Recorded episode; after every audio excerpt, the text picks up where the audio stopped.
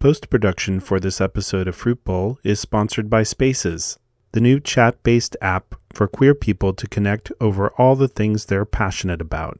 And now, for a limited time, you can invest in Spaces for as little as $100 via a WeFunder campaign. Help support this much needed, safe, digital platform for the LGBTQ community.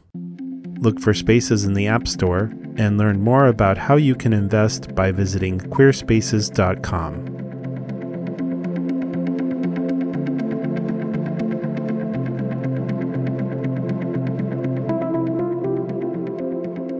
Welcome to Fruit Bowl, an oral history of queer sex. My name is Ryan Wheaton. I'm an editor and mixer here at Fruit Bowl, and since Dave is this week's interviewee, I'm your host. Started helping with Fruit Bowl in April of this year, and Dave asked me to share a few thoughts about what it's been like to work on this project. After some reflection, the main word that comes to mind is rewarding. I'm constantly amazed at the bravery our guests have to open up about their very intimate experiences, and I feel honored to have the privilege of sharing these stories with the world. Every episode I work on feels like a contribution to queer history. I love discovering the common threads that run through the lives of our guests and feeling the camaraderie that comes when one of those threads intersects with my own life. It's not always easy though. Making these episodes is a huge process. Everything from cutting out ums and uhs, removing stutter starts, rearranging sections for clarity and impact, to making changes based on interviewee edits, curating and placing music cues, and preparing a final mix all take a tremendous amount of time and effort. Honestly, sometimes I find myself questioning why I do it. But in the end, I think the answer is simple. Our stories need to be told. At one point in this week's episode, Dave mentions that because no one else is going to do it for us, he believes it's our duty as queer people to share each other's stories. And that statement really resonates with me. That principle helps give me the determination to continue gathering your stories and present them to those who choose to listen. I feel grateful for this opportunity, and I thank you for listening.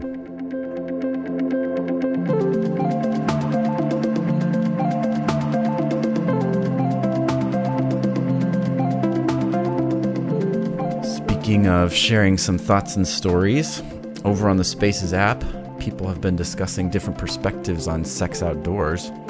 Topics include privacy versus the thrill of getting caught, the realities of consent, as well as what the law has to say regarding outdoor sex. Join the conversation in any of the four Fruit Bowl sponsored areas by downloading the Spaces app today.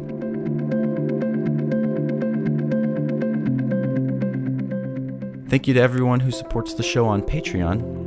We're currently holding steady at 47 patrons who combined provide $304 a month to help pay for website maintenance, transcription services, and promotional efforts. If you'd like to help support the show financially, you can do so at fruitbowlpodcast.com slash donate. And you can always support the show for free by leaving a review on your preferred podcast platform or recommending the show to a friend or fellow podcast listener.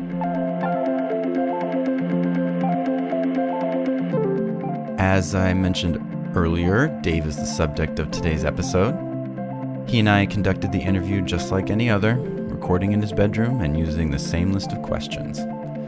During the editing process, Dave realized that there are a couple moments that he wanted to elaborate on, sort of like audio footnotes. When those moments occur in the episode, you'll hear this sound. And that will be your cue that the next portion was not recorded as part of the original interview. You'll hear the sound again once we get back to the original audio. Before we start, I have to mention that this episode contains a description of sexual assault. And now, here's Dave.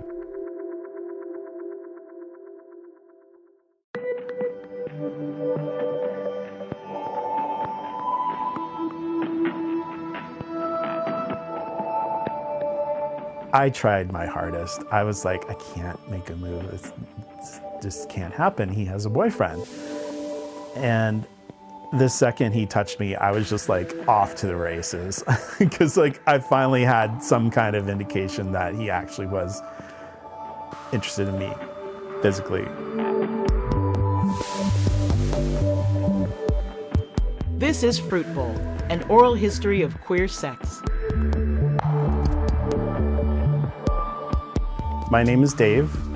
I'm 49 years old and I graduated high school in 1991. This episode was recorded in August of 2022 in Seattle.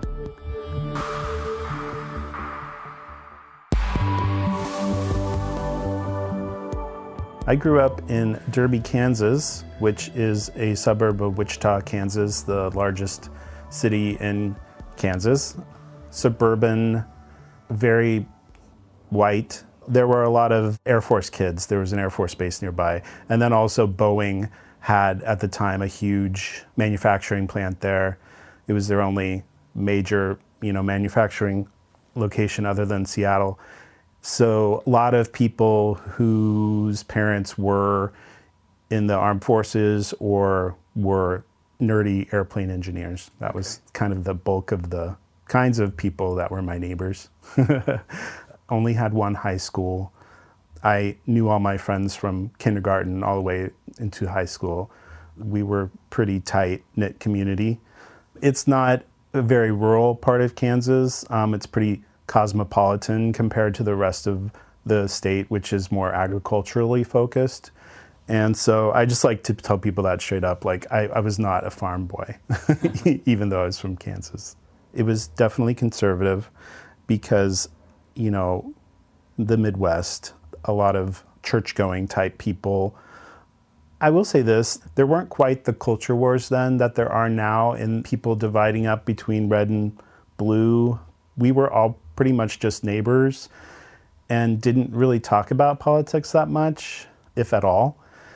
I mean, we would discuss politics in high school, and I would, you know, keep informed, but yeah, there just wasn't the focus of that sort of conflict that there is now. So it was a pretty congenial place to be in terms of the politics of the place. People, people just sort of like lived their lives but yeah, growing up, it was just a bunch of people who were pretty much all white and all Christian. So, you know, not a lot of friction there, for better or worse.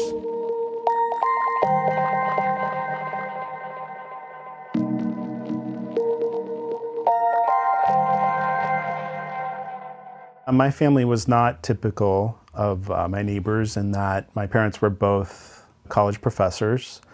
Definitely would have been labeled Democratic liberals if that sort of label was applied often back then, which it wasn't. I mean, we like I said, we were just kind of like the average Derby family. Yeah, so mom and dad who met when they were in college at K State. They both grew up in Kansas, married in college, are still married now. They still live in Derby, although they've moved away from our original home. I do go back from time to time to my hometown to visit them, which is pretty surreal experience. Our whole family was United Methodist, so we would go to church every week, sometimes twice a week. I do have one sister. She's three years older than me. Very cool. I love my sister. She's probably the member of my family I get along with best. and we were raised in the same home all our lives until each of us graduated high school. So it was a pretty consistent childhood.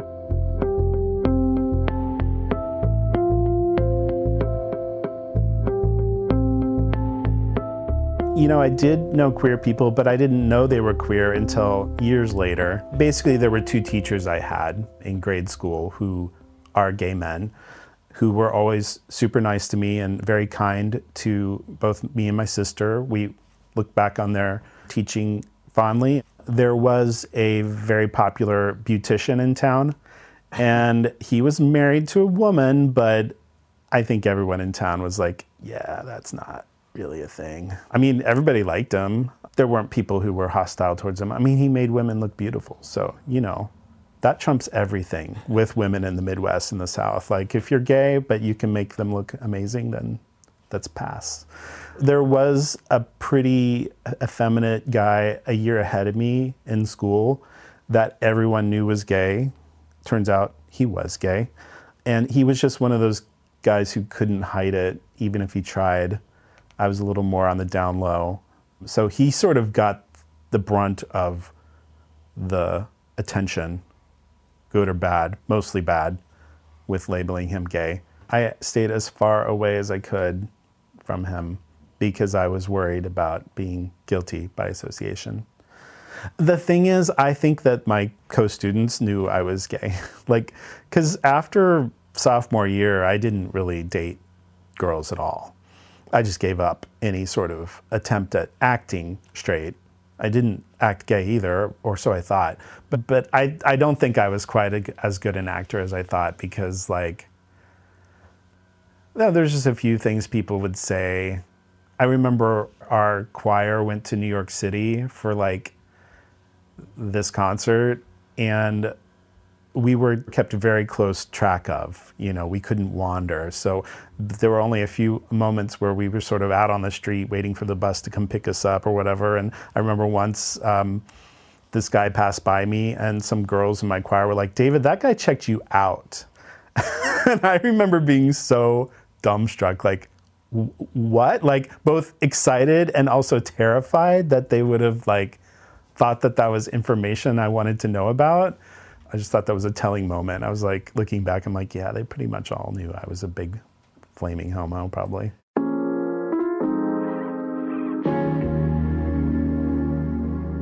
There was a definite like hesitation to talk about anything connected to sexuality in my home. My parents were not the kind of people who would bring up anything remotely connected to anything sexual, both straight or gay, especially not gay. Um, it just wouldn't have been on their radar. The exception being when I was in grade school, my mom's stepmom, her son, uh, was an early casualty of AIDS. And because my granddad had remarried, you know, I never really knew her children. My grandma, we called her Bill, Grandma Bill's kid, Doug. His name was Doug. He was awesome. He was super cool. I mean, I, am very sad that I never really knew him. My mom grew up an only child, so she never was really actually cohabiting with Doug. By the time mom knew Doug, he lived in San Francisco and was likely totally out. You know, in Derby, if there was any mention of San Francisco, it was with a gay subtext. Like, where I grew up, if you left and went to San Francisco, that meant you were gay. Like there was no confusing that. It's just funny how with kids, like that's the designation. But um, with Doug, it was true. I met Doug only once. He spent Christmas with us. This was before I think he was diagnosed with AIDS, and he was a lovely person and bought me my first Lego set. After that, I was a huge Legos fan. But um, you know, at the time I was too young to really understand what gay was. This is like grade school, third or fourth grade. But it was only like sixth grade that he died. So his diagnosis and his illness must have been very compressed and fast. They never told me how Doug died. I guess because they were protecting me. I was instructed about AIDS in sixth grade. I knew what it was, but they just couldn't bring themselves to tell me that that's why Doug died. I'm sure that Doug's death and the silence surrounding it is one of the many things I experienced growing up that has informed my mission with producing Fruit Bowl. Silence about queer lives and queer death means that our stories are forgotten, and recording our histories on our own terms provides us with a resource that could be used for generations to come. When he was buried, they brought him back to Kansas, which to me was shocking because, like, he had such a deep connection to San Francisco. He was in the leather community and worked for Dianne Feinstein. I went to the funeral and I could sense that like the priest didn't really know how to position his death, didn't really know how to address it. Years later, after his death and after my grandma passed and my grandparents' stuff had all been sort of dispersed among the family, my mom really wanted me to have some of Doug's stuff and she gave me his silver set, which was really cool. Uh, but then she gave me all of these uh, packages with pictures from his past, and there was one group of pictures of him with my grandma and her sister in Hawaii with another guy who I'm sure was Doug's partner. But they just look like they're having the time of their lives, which made me love my grandma even more. She was like a lovely person. She never had a bad word to say about anyone. I would have expected nothing less from Grandma Bill. You know, and she seemed like the kind of person who would accept her son without hesitation, even in the 80s. So I, f- I think back on that fondly. I'm also interested if any of my listeners knew my uncle, Doug DeYoung. I have longed to hear more stories about his life from friends of his who knew him. Sadly, I fear most of them have likely passed on, either from AIDS or old age.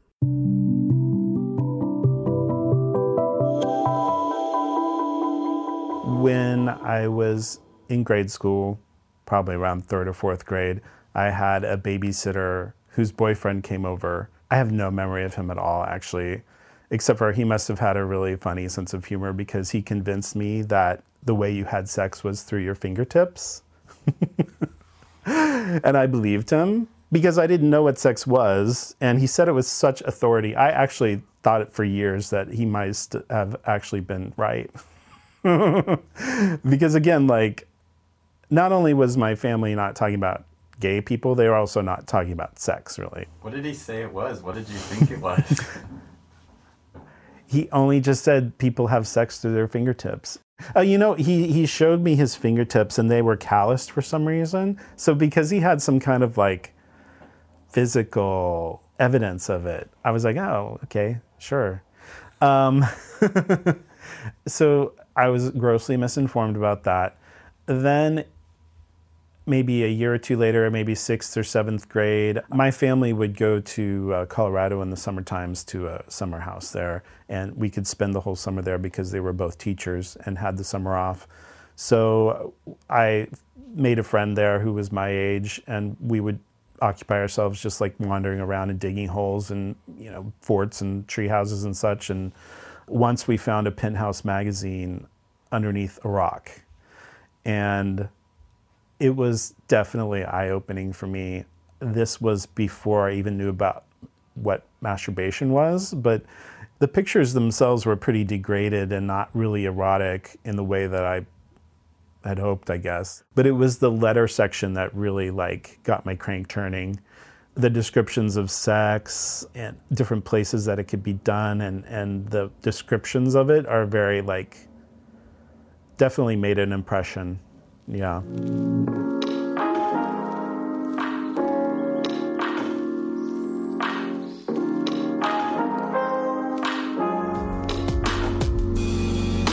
The first movie I ever saw with any mention of queer people or queer sex and sexuality was A Chorus Line. We definitely went to the Crest Theater in Wichita, which was a beautiful one screen theater. That was the most special place to see movies in my hometown. I miss that theater dearly. It was just so special to see movies there. I saw Tootsie there. I saw E.T. there. You know, it's like a movie palace where you remember the movies you see there. And, and they definitely took us to see a chorus line there. And in a chorus line, there are two or three queer characters at varying degrees of being out. It's a very beautifully crafted film in that it does have this small group of people that represent a much larger portion of the theater community. The big emotional moment of that film is when Paul, the queer character, comes in after all the other dancers have gone downstairs and he's finally ready to tell the director his story, you know, and couldn't bear to tell the story about how when he was a kid, his father took him to theaters in 42nd Street.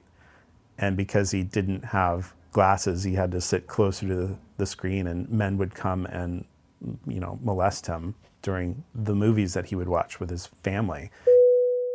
Back in the day before Giuliani cleaned it up, Times Square and the 42nd Street Theater District had proscenium stage theaters where all the Broadway shows are produced, as well as porn theaters and regular movie theaters that would show Hollywood films. In A Chorus Line, the gay character Paul describes being taken by his father to a regular, non porn theater to watch movies. Obviously, it made a deep impression on me as a young person. Just the fact that there was somebody on screen saying that they were gay and also describing an experience of sexual awakening, also violence. Um, it's not a very pretty picture. Before seeing the film, I wasn't even sure that queer people existed. It is unfortunate that this first introduction to queerness had such a loaded context, but it definitely synced up with how most of the people around me also framed queerness as something shameful that is used to prey upon the young and the helpless.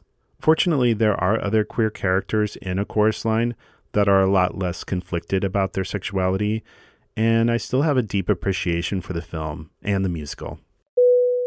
But I mean, he's not a character who's looked down upon, you know. He's also, I think the movie does a good job of it not being a pity party either. You know, he, he's coming out in a very powerful way.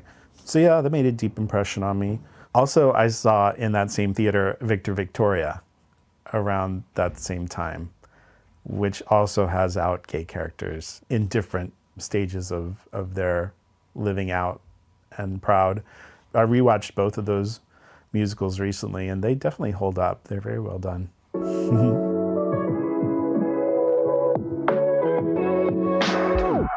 My dad attempted to have the talk with me.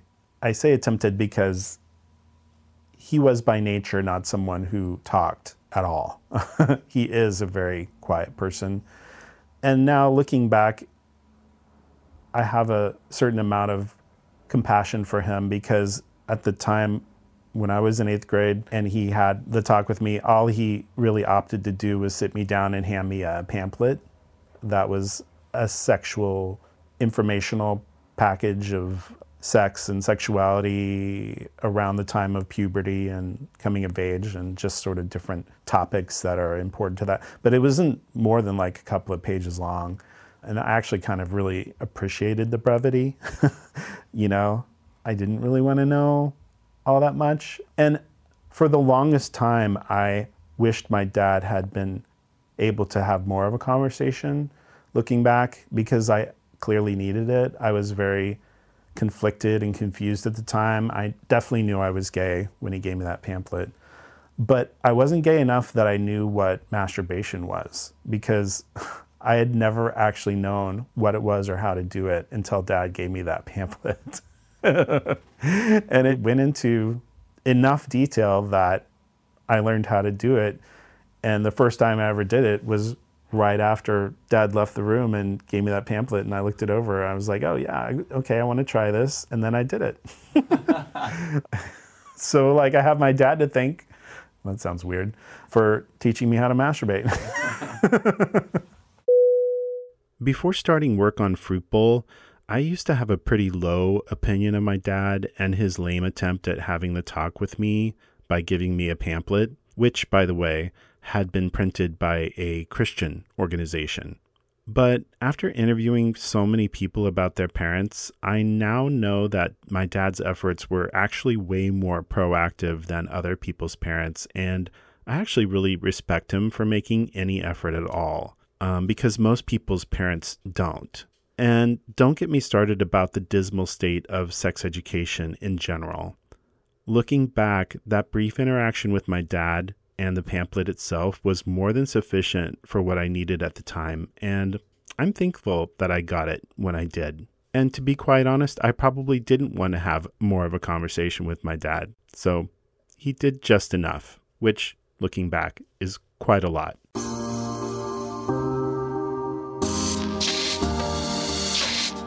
I was a very enthusiastic masturbator. I was having a lot of fun finally. Before I learned to masturbate, I did know that there were like pleasure zones in the groinage area. yeah, so my parents had this vibrating pillow that they gotten from like one of those TV ads, and it was supposed to help your lower back. I guess my dad had back problems. And yeah, I used to love to just turn that pillow on and just like put it in my lap and sometimes I'd do it while I was having like a conversation with my parents. Like they just they didn't think about it in the way that I was experiencing it, but I was just like, yeah, this feels very good. But I wasn't masturbating back then, you know, until like I said, Dad gave me the pamphlet.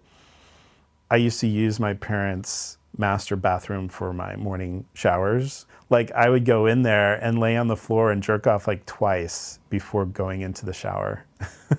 it like it would take no time for me to do it. But it definitely took enough time for that. I'm sure my parents were like, "What the fuck is he doing in there?" Or they knew exactly what I was doing in there, and they decided to just let me have my fun time, you know. Um, but yeah, I definitely wasted a lot of water waiting for that jerk off session to be over.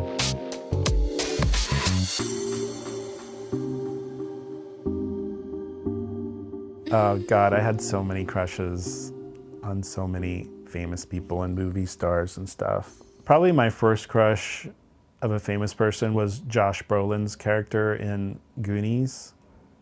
Oh God, he was like the hot older brother type.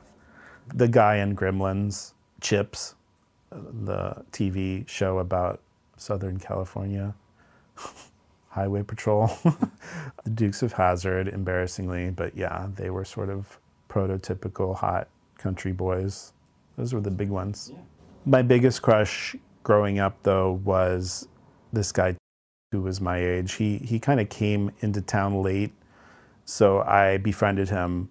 You know, just as a sort of a gesture, as somebody who had lived there all their lives. We became pretty good friends. His dad was the preacher at the local church. So he was a preacher's son. and we actually had a sleepover once as kids. And the next day, he didn't talk to me. And he actually didn't ever talk to me after that, like for a really long time. And we basically broke up as friends. I have no recollection of what happened at that sleepover that might have spooked him or upset him. I wonder, did I make a move? Did I do something that was construed as a move? Or did he do something? After we graduated high school and I was well into my second or third year of uh, college, I actually was driving through a town where he had moved to and, and I called him to meet up in person, and we did. And it was all very civil, you know. But towards the end of being there, I actually told him, I was like, look, you know, I don't know why we stopped being friends. And I remember asking him, Do you remember? And he didn't say anything, which was like so maddening because I wanted some kind of clarity. This whole description of my experience with my crush is a perfect example of the culture of silence I grew up with when dealing with queer topics or experiences. Conversations about queerness were to be avoided at all costs. And this is just one of the many reasons I work so hard on Fruit Bowl. Silence is erasure. It gives people an opportunity to just treat queerness as a fiction and something that doesn't happen or only happens to other people. And as a result, our stories disappear. But yeah, I think maybe at some point something happened that might have set off some alarms. I don't know. It's very strange to have that gap. I felt really burned by his ghosting me, what we would call ghosting now. And it definitely hurt my feelings and made me hesitate to really reach out to people who I didn't already know.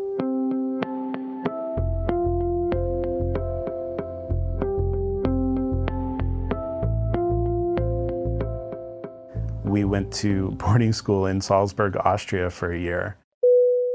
This was for my eighth grade year. I was 14 years old and basically a walking hormone. I definitely knew that I was gay at this time, but I was really trying hard not to act on it or even to think about it in any way. It was a real culture shock for me, also being so young. I had never ever lived outside of my hometown. I mean, I'd visited other states, but never. Yeah, I don't think I'd ever gone out of the country And then I was uprooted and taken to a boarding school, which I never ever had any experience with a boarding school, much less a different country. The reason this whole thing happened is my mom got a Fulbright scholarship to teach in Bulgaria for the year. And instead of like leaving us with our dad, she decided to enroll us in boarding school in, in Austria. And there were no English language schools in Bulgaria. A lot of diplomat families sent their kids to the boarding school where we were going in Austria, in Salzburg. It was called SIPS, Salzburg International Preparatory School. I used to hold it kind of a grudge against my mom for doing that, for uprooting me at, at an age that I think is hard for anyone. But now looking back, I think I did learn a lot about self reliance that year. Not want to say that I became a loner, but I became more comfortable with just being by myself. So at the school, all the girls lived in the actual school building in dormitories like you would consider them typical of any college campus. But then the men lived in guest houses like all along the this street called the Moosstrasse. And so each house was almost like a little frat, you know, and they had different clusters of kids at them. And because I was the youngest boy in school, they roomed me with the freshmen. And they just happened to room me with literally the, the hottest guy in the school who was American, who was just gorgeous. And my little gay brain couldn't compute. Like the fact that I had been given this opportunity to be his roommate. And you'd think that the story would be all happiness and rainbows because of that, but I was actually like terrified that I would do something that I wouldn't be able to control myself because the hormones were just raging for me around eighth grade. And so not only was I roommates with the hottest guy in school, but then one night in like the first week of school, he wanted to jerk off together. Any other gay guy would have been like, hell yeah, let's do that. But I was just like, I can't. And so I requested to get transferred to another room, no. which I did. I got transferred to a single in a house with guys who I would never be friends with, you know, which made me even more separated than I already was. And, you know, looking back, I was just scared. My little gay brain couldn't deal with the fact that the hottest guy in school wanted to jerk off with me at night, you know, and looking back, I'm like, oh God, could that have escalated? you know, like, uh, after that school year was over, my mom's big idea was to take the family on a cross European journey in a camper trailer, which was actually really cool. I mean, it was this thing we could just go anywhere, and we went to Switzerland and Denmark and the Netherlands. We were about to get our flight back home to Kansas. And I think at the time, again, I was like a one big walking hormone and I, I think I made, might have thought that it was my last opportunity to like hook up with somebody in, in Europe and finally get that sort of sexual experience that I'd never had before. We were staying in this hotel near the airport, and I had seen these two guys in the lobby that were clearly together. And then I saw them go into a room down the hall from my hotel room. And, oh God and I wrote them a letter asking them to come to my room to have sex with me. what an idiot. Yes. And slid it under their door. Yeah. I mean, looking back, I'm just like, oh my God, I was nuts. And they wrote back like a funny sort of apology. It was actually quite sweet. I, I don't remember it being like mean or anything, but it was just like, no, thank you. Don't you want to get arrested? Like, so it was really an odd, odd year.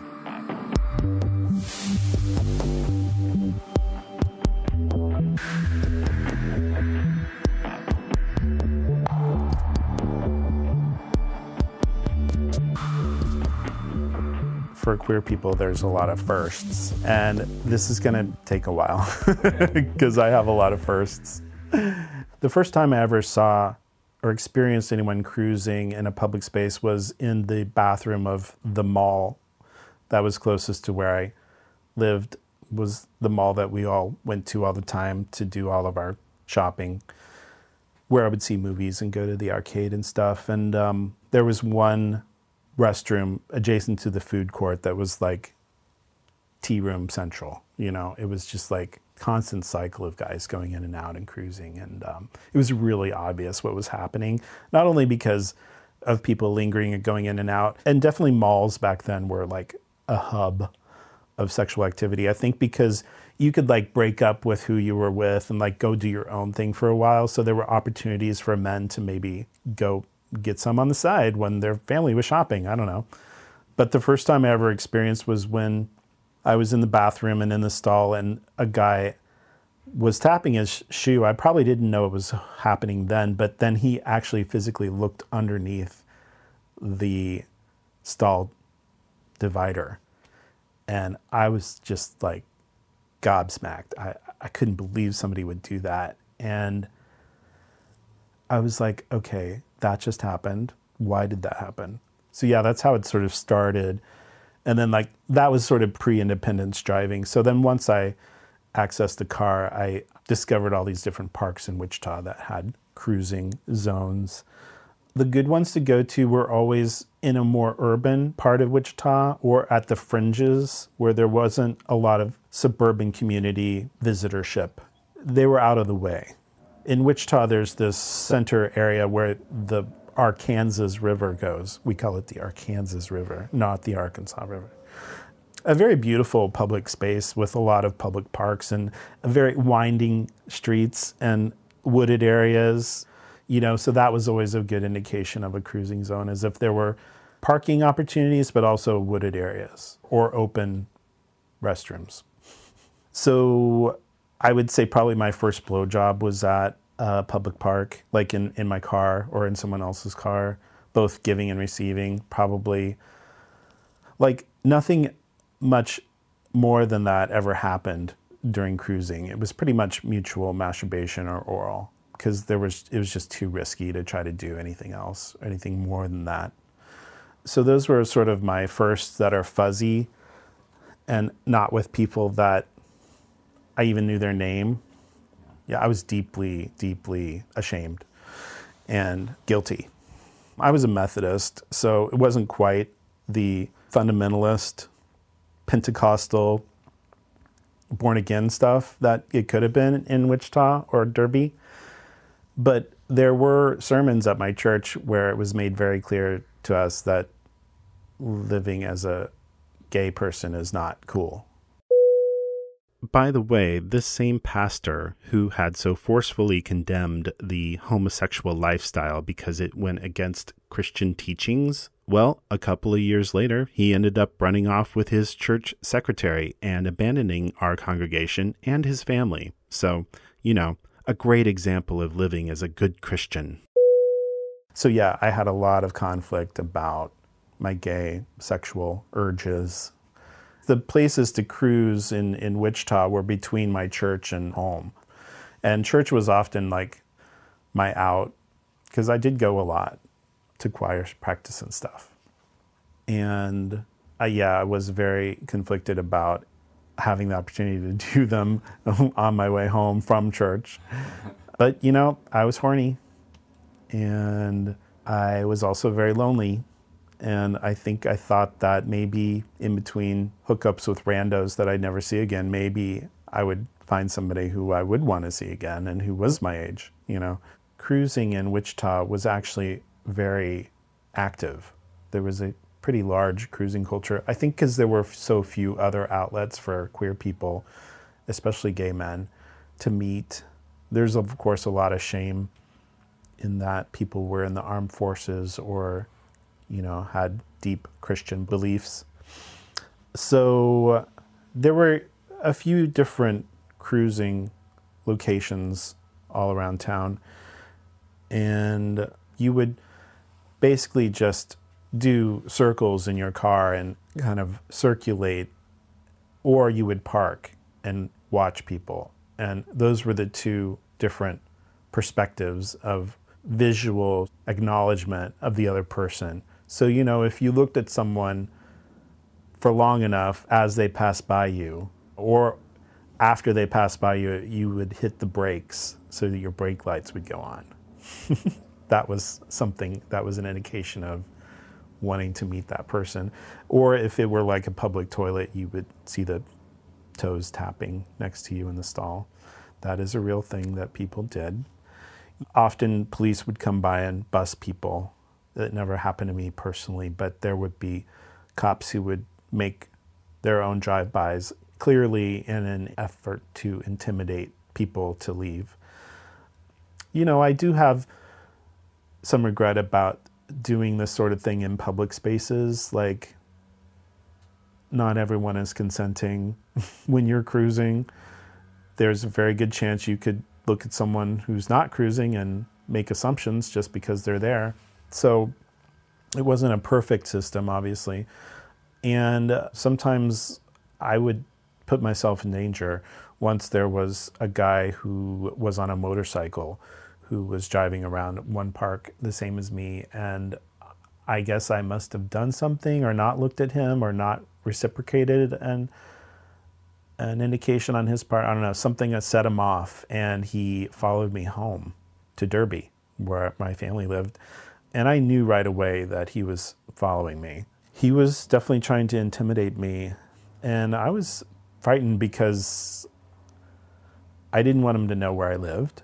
But the good thing was that I was actually driving a Malibu Chevelle that was passed down to me from an aunt who died.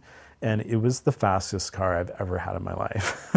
it was like a V8, and you could go from zero to 60 in seconds. And I lost him. It was like something out of a movie, or at least felt that way to me. And I knew every street of my hometown like the back of my hand. I'd grown up there and rode my bike all the so I knew where to lose them. But the fact that I finally did was such a relief because I didn't know what I was going to do if I had to pull into my home's driveway and run to the entryway and hide, you know. so that was scary.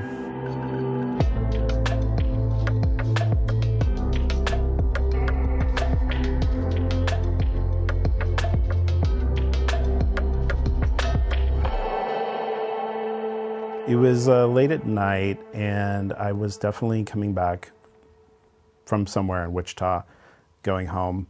I got into a habit of just always kind of doing a drive by, especially of this one park where I'd had particular success. You know, each of the parks would vary in terms of the number of guys there and what they would and would not be willing to do, but they were almost always older than me and sometimes very much older, which, you know, is pretty predictable if you think about it. And, you know, like I said, I think in addition to wanting to get off, part of the reason why I would go to cruise these parks is because I just really wanted to meet other gay people. I was so alone.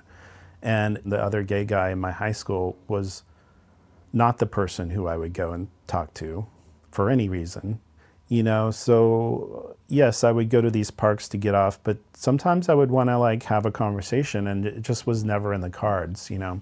So one night i went and did a drive by and stopped and i saw a kid my age who was like wandering around the bathrooms in this public park and i was very excited. I was like i'd never ever seen he was definitely cruising that much I knew. I was I got very good at spotting people cruising wherever I went. It's almost like I had like a sixth sense. I just got so that I could read people really well.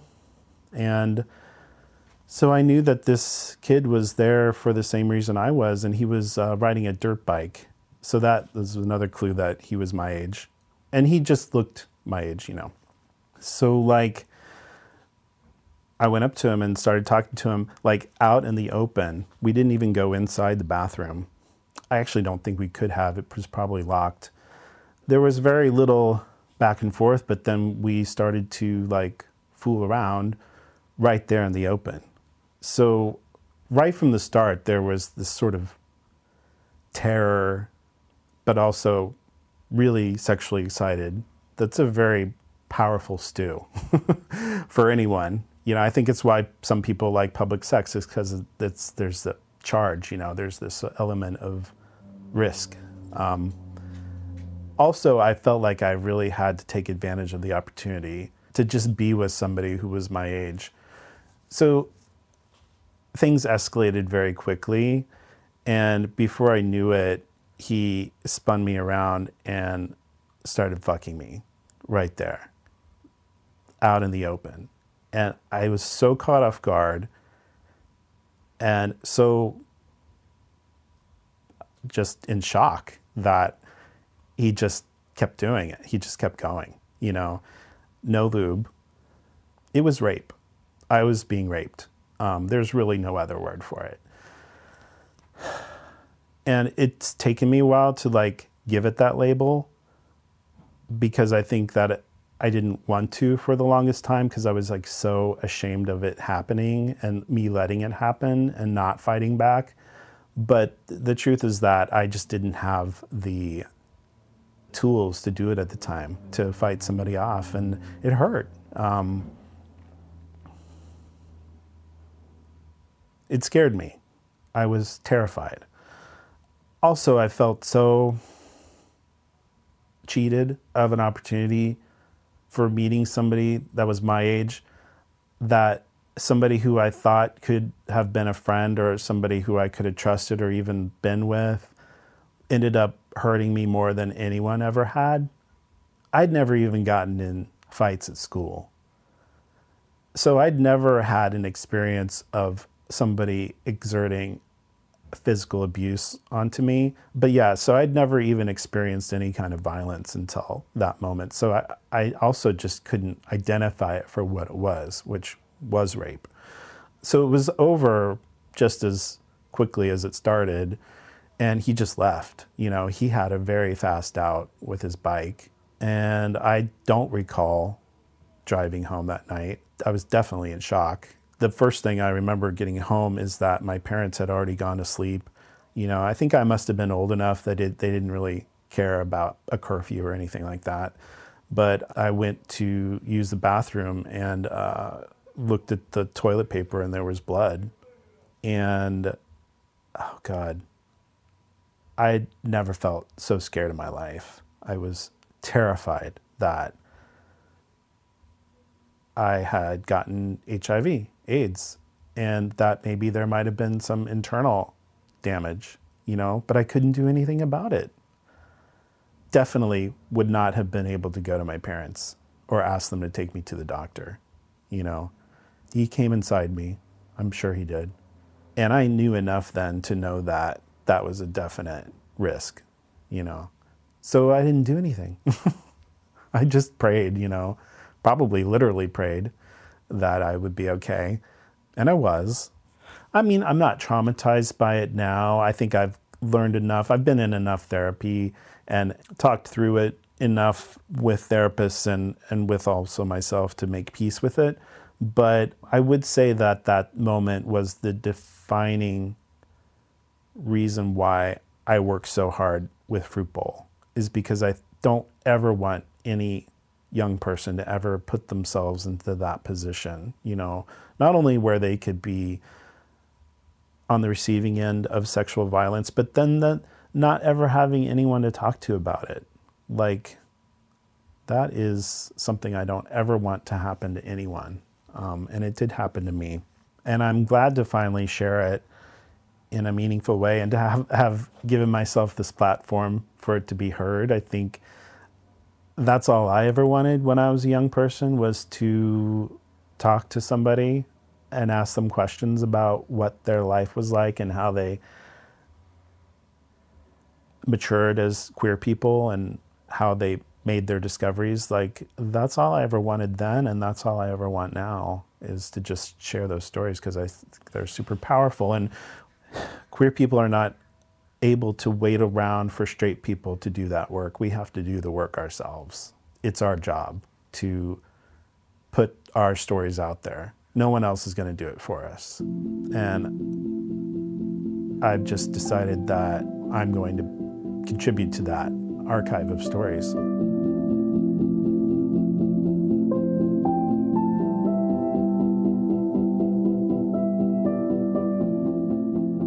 So after the assault, I pulled back from cruising. I graduate high school finally, and I decide to stay in Derby instead of going out to my parents' cabin. And my dad stayed with me, I think. Maybe it was my mom. But um, I had a part in a Shakespeare in the Park play. I was Ariel in The Tempest, which is a part, by the way, that is usually re- reserved for a, a female. I was a fairy for a summer. Not a lot of glamorous production, but it was a pretty cool gig. You know, I would go back and forth from different locations. So I had, again, some opportunities driving myself back and forth from plays. So I decided I would get tested before going to undergrad. I, I wanted to know if I was HIV positive after the rape. So I go to the public health department in Wichita, and gosh, that was an eye opening experience. You know, I'd only ever been to my family doctor in a hospital, and to walk into a public health department in Wichita was like to have a, a window onto a completely different side of Wichita that I'd never seen before. They were perfectly nice. But I went there hoping for anonymity and some discretion because I was getting tested.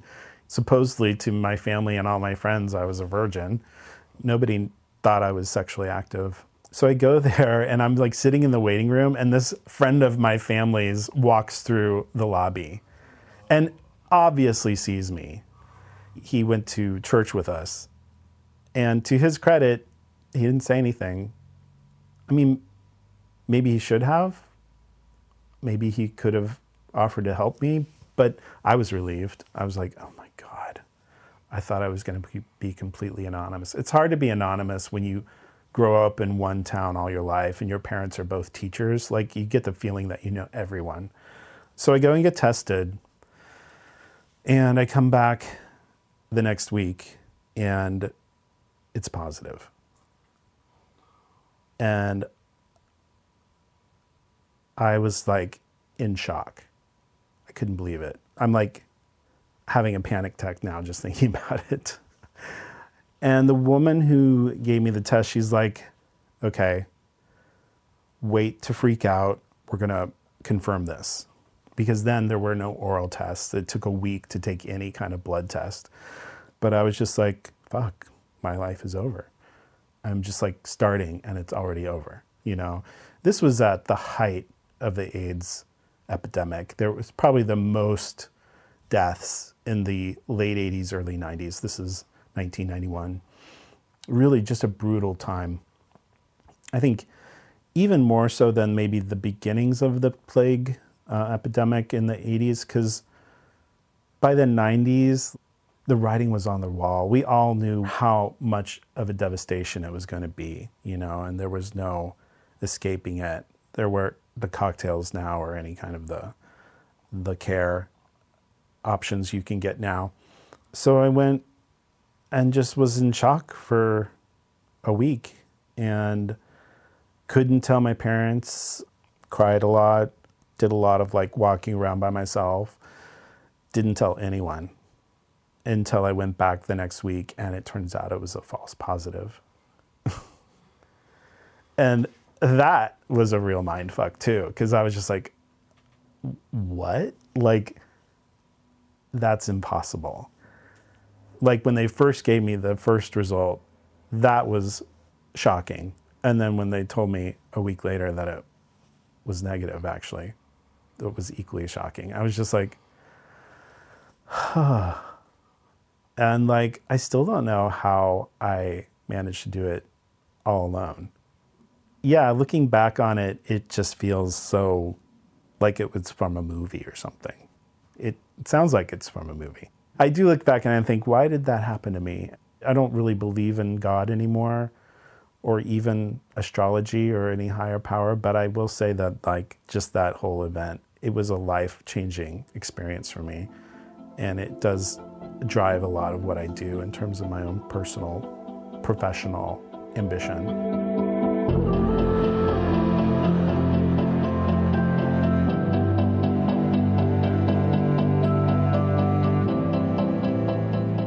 So I spent most of my adolescence when I was able to drive, like cruising in parks, you know, now and then. And after the rape, pulled back and didn't really do it much, but still longed for some kind of connection to somebody my age, you know. And it wasn't unheard of that there would be people my age cruising. Like that did happen. And one day drove past and saw this guy my age talking to a friend of his, a girl. They were clearly like in high school like me. And there was something about his physicality that I was just like, okay, he's definitely a gay guy, you know, just here with his girlfriend. And so I drove past and I like remember daring myself to get out and talk to them because I just had enough by that time. I just was sick of feeling so alone. So I did. I parked and I went and started randomly having a conversation with him, which looking back now, I'm just like, wow, that took a lot of guts on my part. I it's just not something I would do ever. And it turned out that he was gay, and I think at some point the girl left as a sort of a wingman move, and um, got his number, and we went out on a date, like a real fucking date, which was super fun because we decided to go to the Dollar Theater and see Madonna's Truth or Dare. which meant that we were the only people in the theater. and it was cool because like got to hold hands and you know I think we probably made out a little bit in the movie theater. I had like a glimpse of the beginnings of what it would be like to actually date somebody, you know. And while we were seeing each other, we realized that both our families had cabins in Colorado, literally like 20 minutes from each other. So we actually got to meet up in Colorado, but it was super awkward because both our moms dropped us off. Like, I think the moms wanted to meet each other. Just, and I was just like, oh God, really? I'm a senior. Like, why are you doing this? And so they met and it was super awkward. Maybe his mom might have known what the deal was, but my mom was just like, whatever. She, she, she didn't know at that point. Yeah. And so we just like hung out and I, we did have sex that day. It was very awkward because we had to do it before his mom came back. Anyway, it was just very fortuitous that that happened. I think at the time I was like, oh, this is a sign. you know how you do when you're in high school.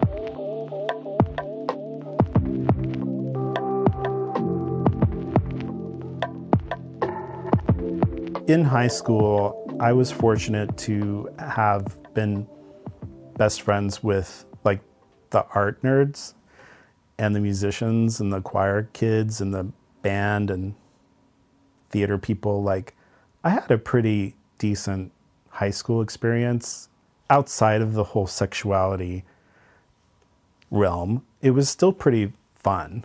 And I was really lucky to have been friends with that group because I think that there wasn't really the emphasis of girlfriends with them it was more about just hanging out and being silly and driving around at night, listening to Deee-Lite. and then also, my friend knew about Morrissey sooner than anybody else. So, yeah, we had fun. It was a good group to be connected to. So, I don't want to give this impression that it was all traumatizing experiences cruising. I, I had a good core group of friends.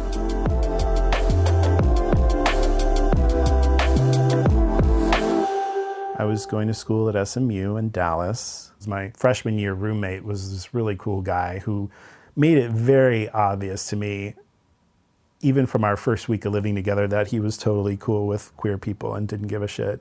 I think because we were in the theater floor, the arts floor, and there were other people on my floor that were gay, and I'm sure he said something like, "Oh, you know, Chad's gay." And That's totally cool. So I came out to him right away.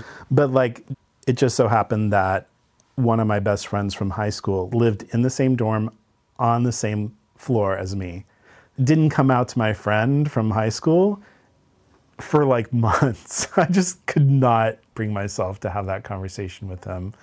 And eventually he just like came into my room one day and just like wouldn't leave. you know? And I was like, Do you have something you, you want to say to me? and so we finally had the conversation, but it was just like, it was the last brick in the wall for me. Like, telling him I was queer meant I was going to tell all my friends from from high school. But that meant a lot to me that he accepted me as an example to other people. Telling him and it not being a big deal, I was like, fuck, why didn't I do this earlier? Like, if I could have been the gay guy in high school, probably.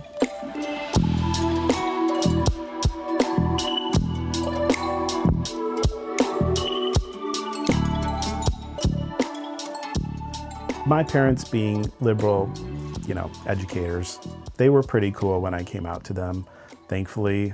But it was funny because I did it in the exact opposite order that I wished I'd had done because I decided to stay in Kansas the summer after my first year of college to work in an internship that my dad ar- had arranged. So he and I were in Derby together while my sister and mom went off to Colorado. And um, I got an STD. it was just one of those situations where I was like, okay, well, this is it. There's no way I can access healthcare. Like, I didn't want to go to the public health department. Also, I had already come out at school, so I was just like kind of over the whole thing. So I was just like, I had to tell my dad, I think I need to go to the doctor. Because I actually didn't know what was wrong with me.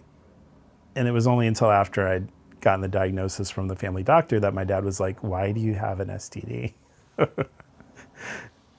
and I was like, Because I had sex. He's like, Who are you having sex with? And uh, I was like, Yeah, I'm, I'm gay. Sorry. I didn't say sorry. He couldn't believe it. He was like completely floored. And I'm just like, Really? like, I haven't dated a girl for three years and then he made me call my mom, like who was at the cabin. And then my mom called my sister. I had wanted to tell my sister first, and then my mom, and then have my mom tell my dad. Like it happened the exact opposite way. But uh, they were pretty cool about it.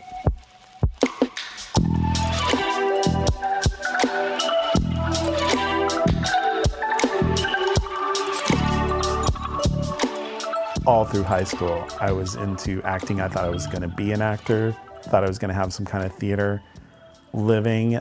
The second I came out, I never once wanted to go on stage and perform a role of any kind. I was like, okay, I guess up until now, my role had been straight, young Christian from Kansas, you know, and now, like I said, the second week of college I came out, I was just like, I'm starting to write my own story now. So was like the co-chair of the student gay organization. Everyone on campus knew I was a big homo, which was cool at SMU because that's as edgy as you needed to be, you know? Like you didn't have to go out and get tattoos or do a lot of drugs, you know? You just say people to, that you were gay and you would immediately be the most edgy cool person they'd ever met. So dated a little bit, you know, my first couple years, but not a lot. The junior year of undergrad, a good friend had a friend of hers visit from Austin, this guy named, and he came with his boyfriend.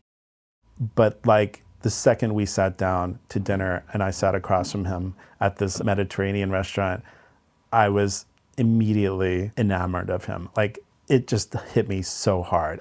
He was very sarcastic and super smart and also cute. I actually looked him up on Facebook today and he's still hot. The reason I remember it was a Mediterranean restaurant is because like during dinner and for everything after that, I got so shit faced drunk. It was like one of the worst drinking nights. And I was clearly just like trying to cope with the fact that there was this guy who was visiting who I just thought was like super cool. And he was there with his boyfriend, which for me was also super depressing because I was like, oh, I'll never find somebody as cool. You know, just the, the, the evening kind of spiraled out of control. And at the end of the night, Lori, my friend, and brought me up from the car, I guess, and put me in a bed. And just as they were like about to step away, I just like vomited everywhere on the bed. and like I distinctly remember there being falafel. Like, and to this day, I cannot eat falafel for that reason. So I made quite an impression. Let's just say that. After we met, and I actually started to write each other email, which at the time was super innovative and not typical. I had to go to the basement of our library to use the email servers and he was at Texas A&M and did the same thing. So like our email correspondent had a lot of intention behind it. And he was a super good writer and super funny, you know. He just I started falling more and more in love with them, like the more emails that we would trade. Another reason why I was writing back was because it was obvious that he was flirting with me too. So I think if there hadn't been any interest on his part, would have just fizzled. But actually, he was into me we ended up being in New York for spring break that same year, but we're on totally different trips. But decided by corresponding that we would meet up in New York City. And of course, I was like super excited about this because it would finally be us one on one, you know, without his boyfriend there. we had not hung out since I puked that one night, but we'd gotten so close on email. So we made plans to meet you know, Washington Square Park.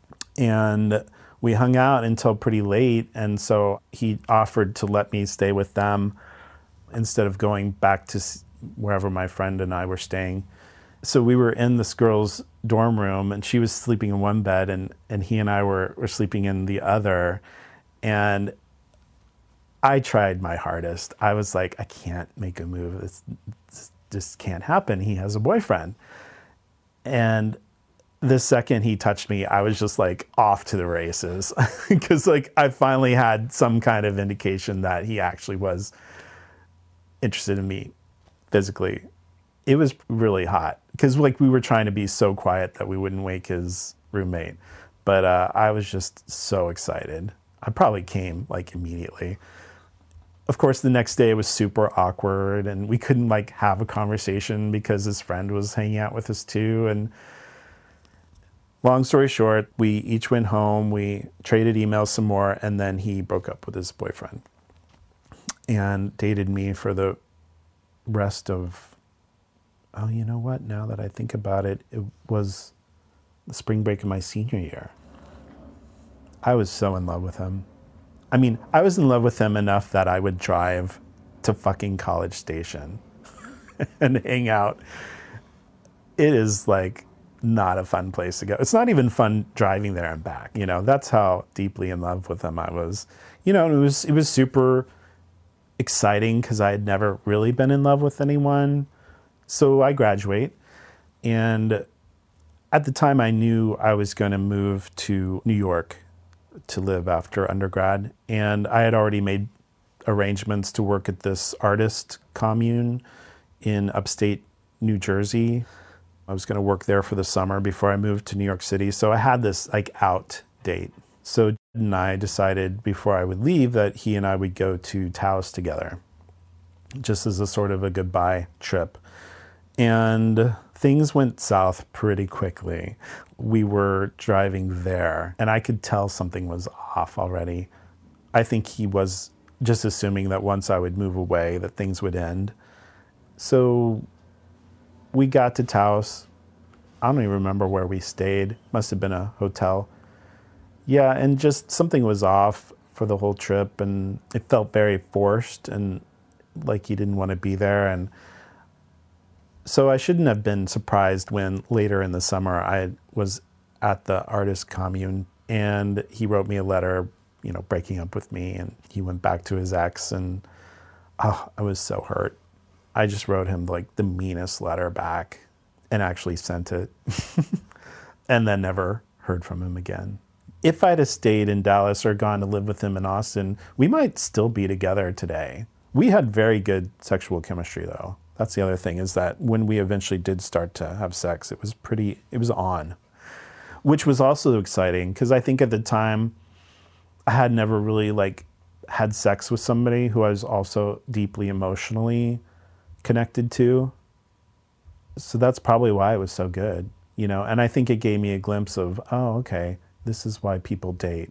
and they're with people who they have a connection to because, you know, when things work, they work. This is why I advocate so passionately for queer people to talk about sex and exchange ideas about what works and what doesn't. Because we deserve to have great sex, especially with people we love. Because it feels good and it brings us closer together.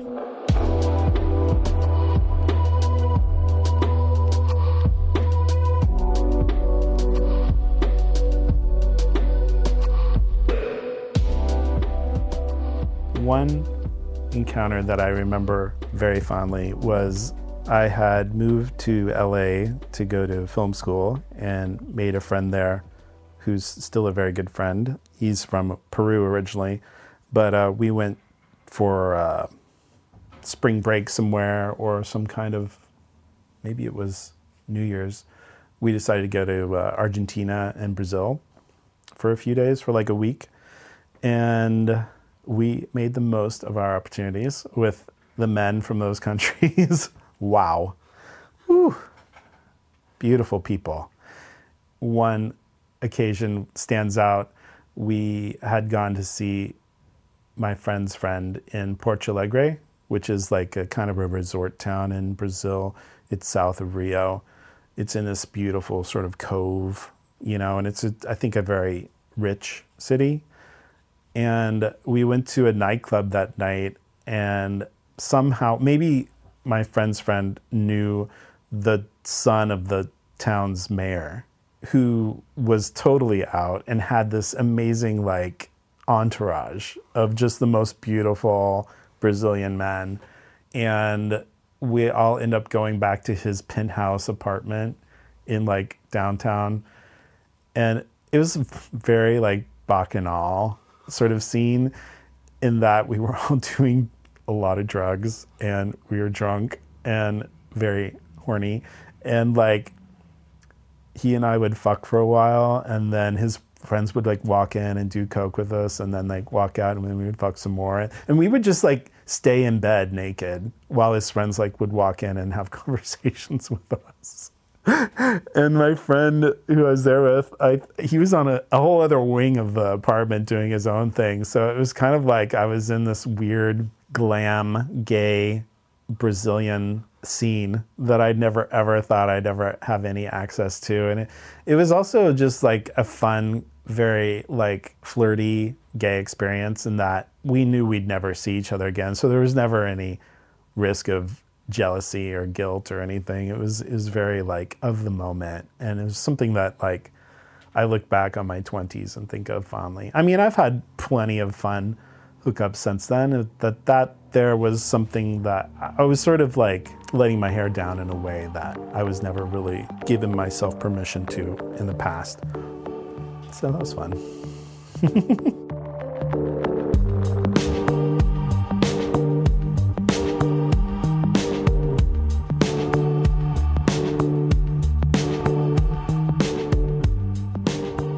I have a friend, a fuck buddy, who's also just a good friend, who helped me survive the pandemic. um, you know, we would hook up every week or so. So we were out of the pandemic, but we were hooking up one night a few months ago. And I think I had tried a new kind of weed that had a really big like effect on me and that it made me very like physically aroused and I got very ambitious with the fucking.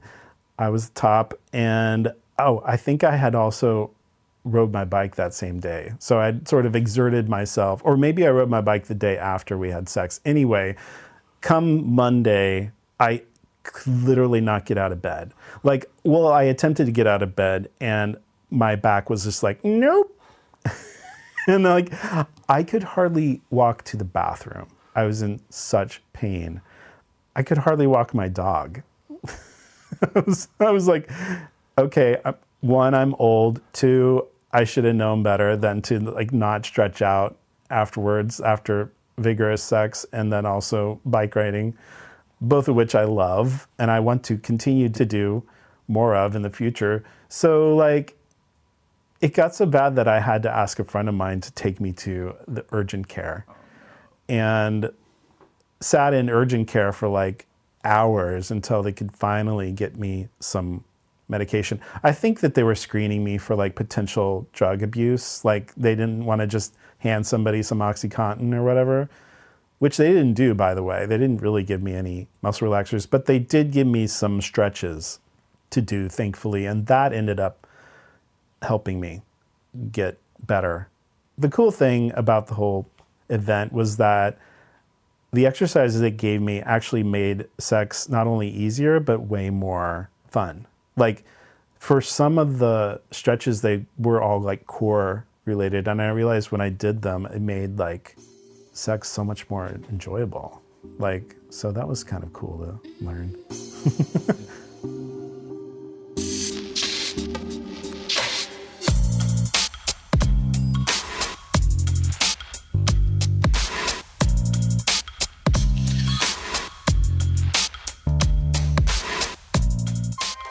I'm a good top. I think having my friend who was my COVID fuck buddy was almost exclusively a bottom. And then my boyfriend, even before that, pre pandemic, was mostly a bottom. So I've had a lot of practice, more so than I ever had, even living in LA or New York or Dallas. Like, yeah, so I've gotten pretty good at it. And not just one position, but switching it up a lot and not having a predictability about the encounter. I try to mix things up. Yeah, I think that's important. And maybe something that not a lot of people talk about because, like, the question is like, it almost forces you to single something out. And I do pride myself in not only being versatile, but being creative, you know, and, and sex with people in a consistent way only really interests me if we can continue to be exploratory and have fun. You know, nobody wants sex to be predictable or boring. At least I don't want it to. So, yeah, I think as I age, I've gotten a better sense of, yeah, just having fun and mixing it up now and then. That's super important. I don't tend to be overly serious when I'm in bed with somebody. I like to have fun and make jokes and laugh about it because it is kind of silly.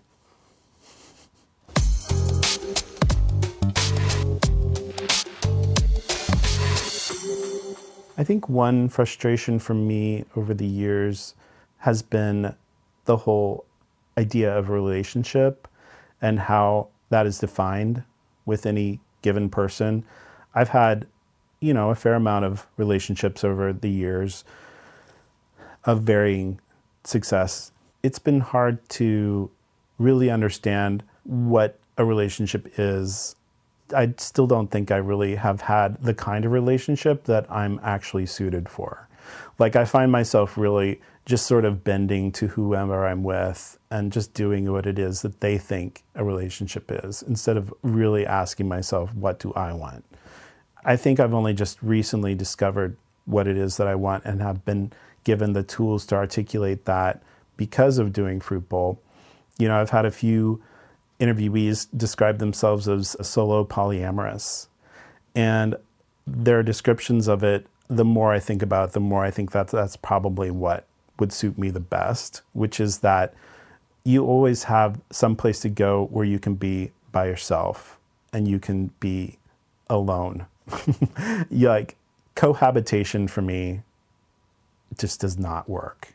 And it's taken me this long to really realize that I have to have my own space.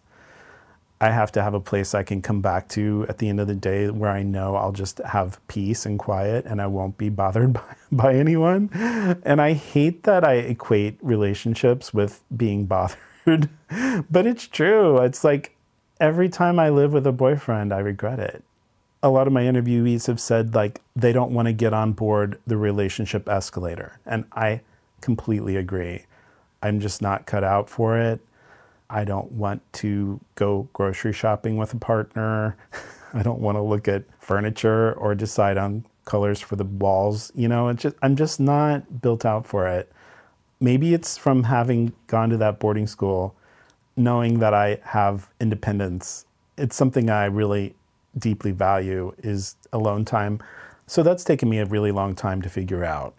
Also, the whole polyamory part. Like, I think I could totally see myself as having more than one partner and just feeling differently about them or having different versions of love for them. I'm just speaking like hypothetically now. I don't really believe in the the one. I think that's too much pressure to put on someone. I don't think it's realistic to think that there's going to be one person that you can be with for your whole life that's going to fully fulfill you and give you what you need. Not to say that you know relationships are all about filling your needs but you know like i said i think i've been in enough of them where i just end up kind of forgetting about myself and giving away all of my decision making powers and really making bad decisions about what to do just because i'm supposed to want certain things at certain points like moving in together or getting married. The idea of getting married is not attractive to me at all. It never really has been. So, yeah, I'm really hyper aware of it, especially I think because of social media and how much people value posting pictures of their relationships.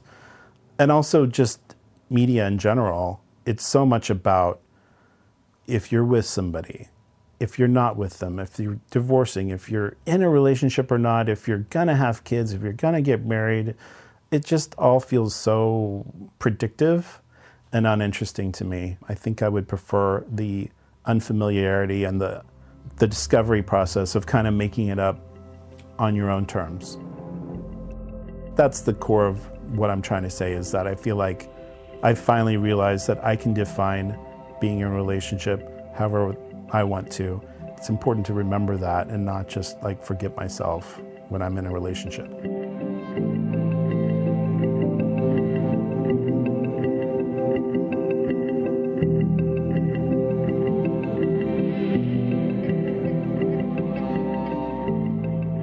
I think sex is different now as compared to when I first came out, in that, well, I know what I want much more clearly.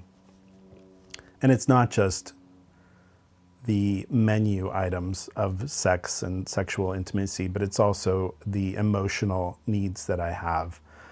One offs do not interest me anymore. I'm not saying that I never do it, but each time I've done it recently, it's gotten less and less interesting to me. I'm not interested in having sex with people I'm never going to see again. I don't know, maybe that just makes me sad. Well, what it is is that I just think sex is better when you know the person and you have a trust and a familiarity, but not too much in that you're like doing the same thing all the time. I really value my friends who I have sex with. I don't really like to say fuck buddies because I really think of them as friends that I have sex with. I think I'll know it when I see it, you know, if I'm choose to be in a relationship in the future, but I'm not currently, not in the sense that I could label it as such. But I just like having sex with people I know who I trust and who get me. Maybe I've just gotten lazier in my old age and not wanting to kind of sell people on the idea of being with me. You either want to or you don't. I don't really have time to try to get someone to have sex with me. That doesn't interest me and it's just not fun. Like my friend Jason, in his interview in my first episode of the first season, said something that really made a deep impression on me, which is that usually when you want to have sex with somebody who doesn't really have interest in you, but then you finally convince them, it's usually not that good. Just the act of trying to convince someone you're worth being with, that is not sexy. It's not fun either. I have a pretty diverse taste when it comes to different bodies and people to have sex with. So I don't have a laundry list that people have to achieve. I mean, I'm picky, but I like a lot of different bodies. So that serves me well. I have to say, like, that probably wasn't true in my 20s. I probably wanted to be with people who were hot, who had great bodies. I tried to like date older guys in my 20s, but never really quite worked out. That's one thing that I've learned in addition to not really wanting to do the relationship escalator. Like, I'm also a lot more open minded when it comes to age because I've achieved daddy status now. I do get attention from a lot of 20 somethings, and I'm okay with that. You know, I feel like I was into the dad bods when I was in my 20s, and there's no reason why I can't be on the receiving end of that attention now. I think that people who are in their 20s have a lot to teach older people or to remind us what it was like in our 20s. And a lot of them are way more clear about what they want. I don't automatically have a paternal instinct when it comes to 20 somethings. Like, that doesn't interest me. Actually, functioning as someone's dad, that does not interest me. I don't want to tell them what to do with their lives or how to save money or where to get their health insurance from. You know, like they can do that with someone else. But not being with people that age, I think, is, you know, shutting down something that could be really cool. Maybe it, I don't get a lot of attention now with guys my own age because most of them are partnered up or they're in thruples or maybe they just don't want to date like that ship has sailed. I just don't get a lot of attention from guys my age. And again i'm okay with that. Maybe the, if they're older they might want to get onto that relationship escalator and i'm just like not prepared to do that right now. But i'm also not rejecting it completely. If someone wants to date me, then we're going to have to have a conversation about what that means and what the boundaries are. You know, that's something else I've learned is that you can make a relationship be whatever you want it to be. It's up to you.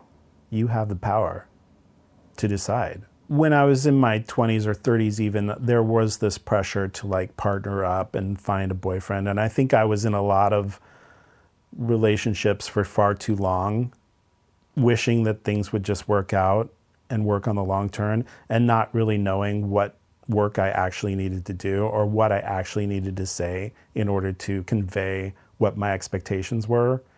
And now I'm just a lot more clear about what I want. And if I see something I like, I'm probably going to go for it, but on my own terms. That's super important to learn is that you can make it up however you want to. You don't have to assume these parameters that most people do when it comes to dating and what that means or doesn't mean. Somewhere along the line, I sort of realized that my path wasn't going to be your typical sort of American dream path. And I'm definitely at peace with that now.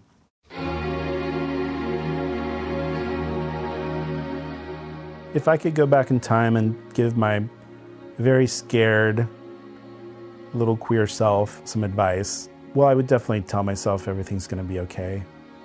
You're a strong motherfucker. I think for so long I thought I was weak because I couldn't resist being gay. I couldn't wish it away. I couldn't pray it away.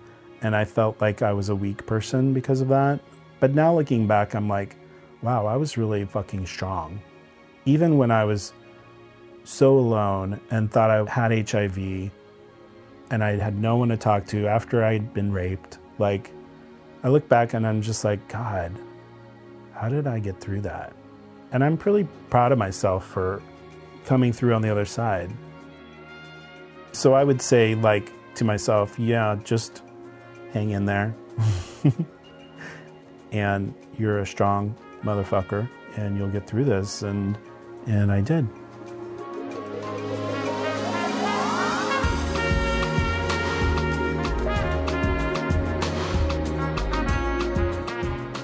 Fruit Bowl interviews are edited for length and narrative clarity and are approved by each interviewee before being released.